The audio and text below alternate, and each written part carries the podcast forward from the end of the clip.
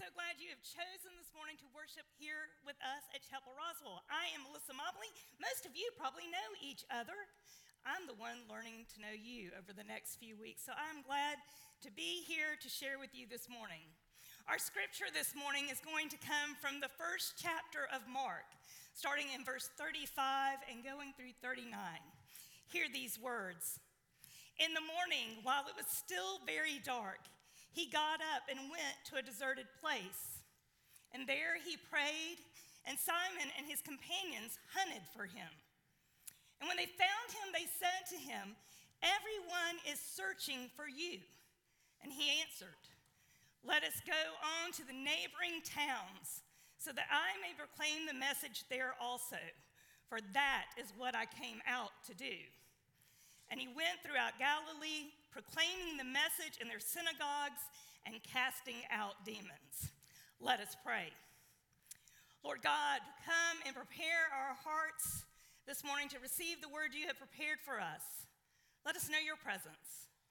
Calm our breaths, clear our minds, and open our hearts. And let the words of my mouth be yours and not my own. O Lord, my God, my rock, and my redeemer. Amen. So it doesn't matter if you're an armchair soccer fan or if you're that kind that wears face paint and the jersey and you're waving the scarf. You know that staying on target is essential to winning any soccer match. It's been proven over and over throughout the World Cup, whether it was Germany's free kick that sent them past Sweden, or it was Croatia's goal in extra time just the other day that sent them on to the finals that are getting ready to be played right now, or actually are being played. Being on target made all the difference. Now, I don't know a lot about staying on target when you play soccer. I did play soccer as a kid, but I was not like a star. But I'm fortunate enough to have someone that in my life who was really good at soccer, and that's my daughter. And so I asked her, I said, Hey, what do you do when you want to stay on target during a free kick? And this is kind of what she described to me. She said, I pick up the ball and I spin it twice just because that's my ritual.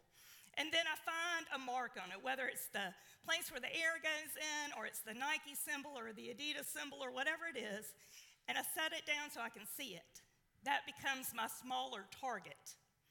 She said, Then I look over to the goal and I envision where I want the ball to go. That's my larger target. And I back up and I get ready to take the shot. And I know that I can't be fearful or doubtful or be worried about what the crowd is yelling, but that I just have to focus on that ball, on that small target to reach the larger target and then I take the shot. If I'm distracted, I might miss. But if I stay on target, it most likely will go in. Staying on target, it's not easy. It takes hard work. Each day we are bombarded by a crowd of pressures from an unquenchable urging of the world and culture that seek to attempt to intrude into every corner of our lives. And sometimes it feels as if we are helpless in the face of so many demands on our time and attention. We can easily lose our sense of self and our direction. We can find ourselves chasing after what looks good and what the world says is good, rather than living into the purpose for which Christ has freed us. So, learning how to know the difference between what is better from the good, and then ultimately what is the best from the better. That can help us to stay on target. Now, Jesus knows about this power of distraction and its power. The day before this scripture that we read this morning it took, took place, he, it had been full of good work. He had healed the demon possessed man. He had healed Peter's mother in law, and that night the healings had continued as people continued to bring the sick to him. The word was out. There was a miracle worker in town. Everybody wanted to meet him.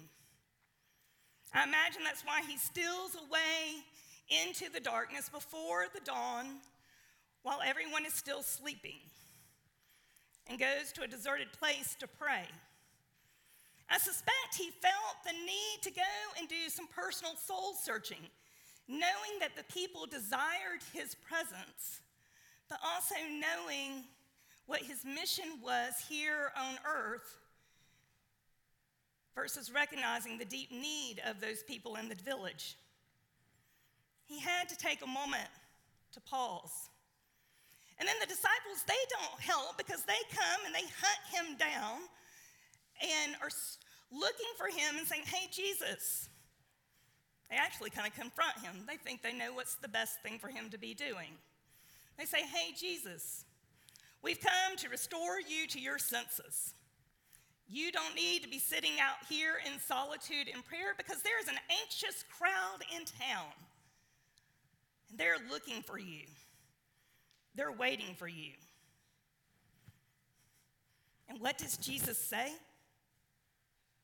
Jesus says, Let's leave. He doesn't leave shooting out healing power. He doesn't stop and heal some people along the way. He simply turns his back and walks down the road. Now, that can sound a little confusing. It can feel a little unsettling in our spirits to hear Jesus walk away when there are people who are sick and lame and possessed and in need. And he leaves. But he doesn't leave because he's spiteful or angry. He does have love and compassion for them. But healing every single person in that area was not the entire mission. He tells the disciples, let us go on to the neighboring towns so that I may proclaim the message there also. For that is what I came out to do. He's not forgotten his job, he's not lost. And the, ta- the task is simply not to respond to the incessant cries of the crowd in one place. He can't be distracted for the things that are competing for his attention to the neglect of fulfilling the mission that he has come to share with all people, of bringing them good news, of healing the broken, of binding the wounded, of overturning systems and structures that seek to distort and diminish the kingdom of God. There's a voice in his soul saying, Stay on target. His purpose is proclamation that goes beyond words and messages. It includes making the kingdom known and visible to all people. It means showing people what the reign of God looks like.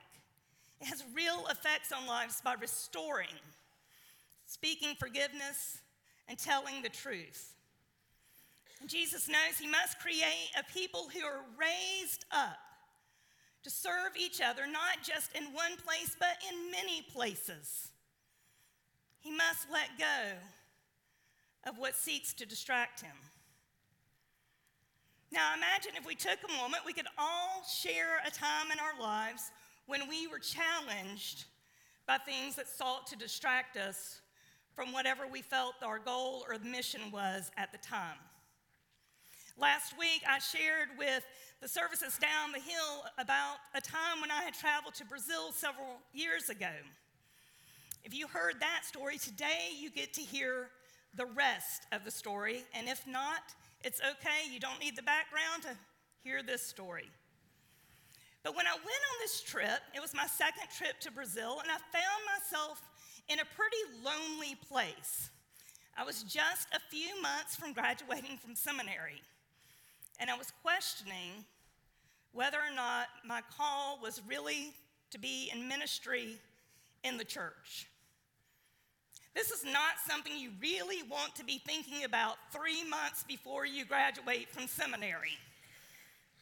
But there were several major events that had impacted my life leading up to this moment. And I was feeling pretty fearful and doubtful and inadequate in what I was doing. So, consumed with questions, I found myself filling my time with worldly things, anything to keep the feelings and the thoughts at bay.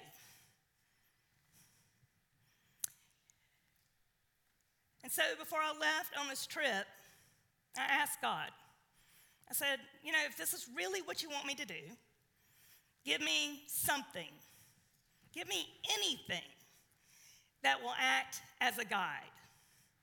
Now, God has a funny sense of timing because I got to Brazil. I was there for 10 days, and by the 10th day, I still had not had an experience that said, This is the thing you're supposed to be doing. So I was pretty much convinced, like, oh, look, I was right. I'm not supposed to be in ministry in the church, and we're just going to go about our business and figure out what we're really going to do with our life. That was until we went to the favelas. This was about eight hours before I caught a flight home. Now, a favela in Brazil is like a slum, and the poverty there is heart wrenching. There's no floors in the homes, wires are exposed, and there is mud, muck, and excrement pretty much anywhere you go. We had gone to play with the kids and talk with the families and just to be in community with the people. And the word was spreading that we were there. So while we were in one home sharing, a woman came urgently wanting us to come down to her home. She said that her brother wanted to meet with us. Now, our leader didn't recognize this woman, but we went because that was what we were there to do. So it would be weird to say, uh, no. So we got up and we started down the way, and she explained to us that her brother was blind in one eye, he was deaf, and he was mute. So we really didn't know what we were getting ourselves into at the moment. We got there and she told us to sit down on some crates outside her front door, and we did. And she went in and got her brother and brought him out to us. And he sat down along with her and began to gesture at us. And we stared at him awkwardly, very awkwardly, because we had no idea what he was trying to say. So frustrated, he grabbed his Bible, he opened it up, and began to point at a scripture. And then he kind of shoved it over to our translator and pointed at the scripture. And so she read it to us. And then we sat there for a few more minutes really awkwardly because we didn't know what to do next. And his sister said, Hey, why don't y'all share a scripture back with him? And so we did. And we began this conversation back and forth where scripture was the language that we used. And so we went on for several minutes like this, and then he opened his Bible up to a certain page and he stopped. He looked down at it. And then he looked up and he looked at me and he pointed. I was pretty scared at this point. So I thought, what is getting ready to happen? I do not know. And I thought really he was going to want me to read it. And I thought, I don't speak Portuguese. Half the people won't recognize it if I try and talk. And so the translator kind of thought the same thing, and she shifted, tried to shift the Bible over to me, and he said, No. And he pointed again to the scripture, pointed at me, and then he handed it to the translator. And what Rebecca read blew me away. It was a story from Luke. It's found in the seventh chapter where John has sent his disciples to Jesus and asked, Are you the one that we should be looking for, or should we look for another? And Jesus replies, Go back and report to John what you have seen and heard that the blind receive sight, the lame walk, those who have leprosy are cleansed, the deaf hear, the dead are raised, and the good news is proclaimed to the poor. Blessed is anyone who does not stumble on account of me. Go back and report. Go back and report. The gift I had sought to guide me into this ministry of being in the church, of being in ministry with all people in all places. Go back and report what you have seen. And after I shared with the group what that meant to me, I realized that all the things that had been distracting me had nothing to do with my call to ministry, and that that was the target to go back and to report what I had seen. And the man then asked if he could pray for me. And so I stood up, and everyone surrounded me, and I wasn't sure again because he's mute how this was going to go.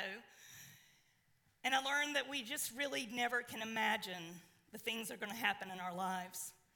Because he came and he's put his hand on my shoulder and he began to pray in what is the most beautiful groans and grunts and moans I had ever heard in my life. I believe words would have been a distraction in that moment. I was reminded of how the Holy Spirit prays for us before we even know it, and how God is present in everything, even when we don't understand it. I knew I had to stay on target. But this isn't just Jesus' story, and it isn't just my story. This is a story of all of us. Because we all have stories of distractions, of things which seek to pull us away from our purpose and mission, things that pull us off target. This week, I was at a meeting talking about doing church in new places for new people, and we had to go around the circle and pull this question out of the hat. And the question I pulled out was What do you want more of in your life? And what do you want less of in your life?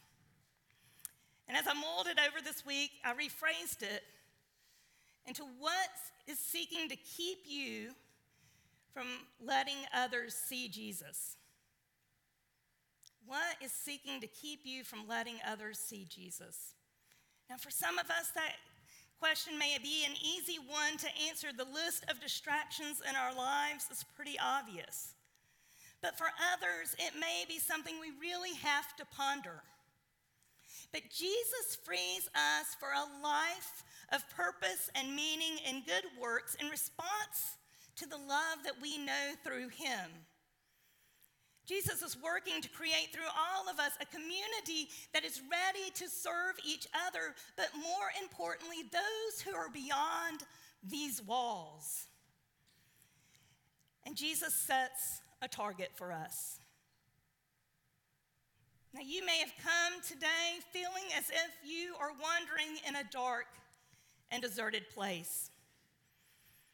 You may have come looking for anything, something to give you a hint of what you are supposed to be doing or what needs to be done next. Jesus set a target for choosing what was best over what was better. He asked us to continue the work, to claim our calling and freedom for ourselves as we live together into the lives, into the community to which we are called. And so it is my prayer. It's my prayer that together we will leap forward into this area. That as we encounter challenges, demands on our time, and fight against our preferences over what is the right thing, that the Holy Spirit will whisper into our hearts and that we will hear that whisper, reminding us each day to stay on target. As we close this morning, you're going to be invited into a time of contemplative silence. A silence sometimes can feel a little awkward, so just hang with it. But it's a time for you to reflect on what may be distracting you from staying on target. and how you might let go of those distractions. We'll enter into the prayer in silence. You might notice some things in your mind that are attempting to distract you, to pull you away. It's okay. Just breathe deeply and let them come and let them go. Let us pray.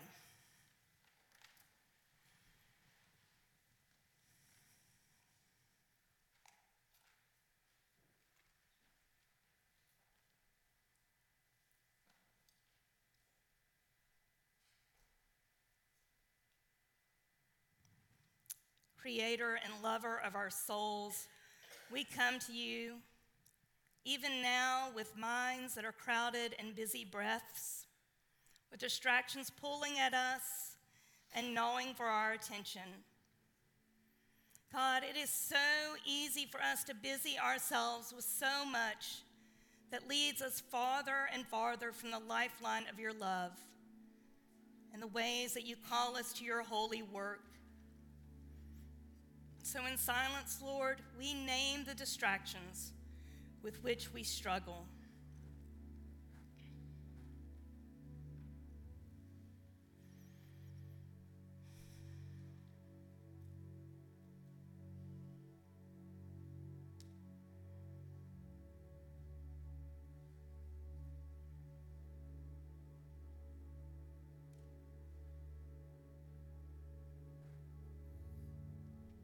God, we ask that your Holy Spirit would wrap itself around us this morning and prompt us closer to you, closer to the places where you call us.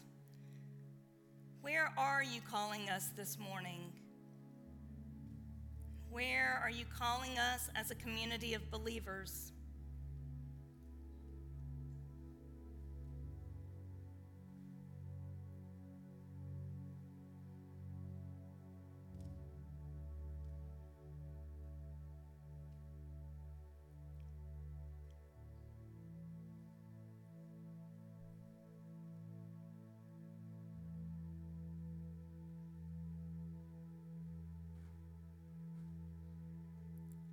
Christ, we know that you are with us now, sitting next to us, extending your hand to help us get back on target. And we reach out to you, we cling to you.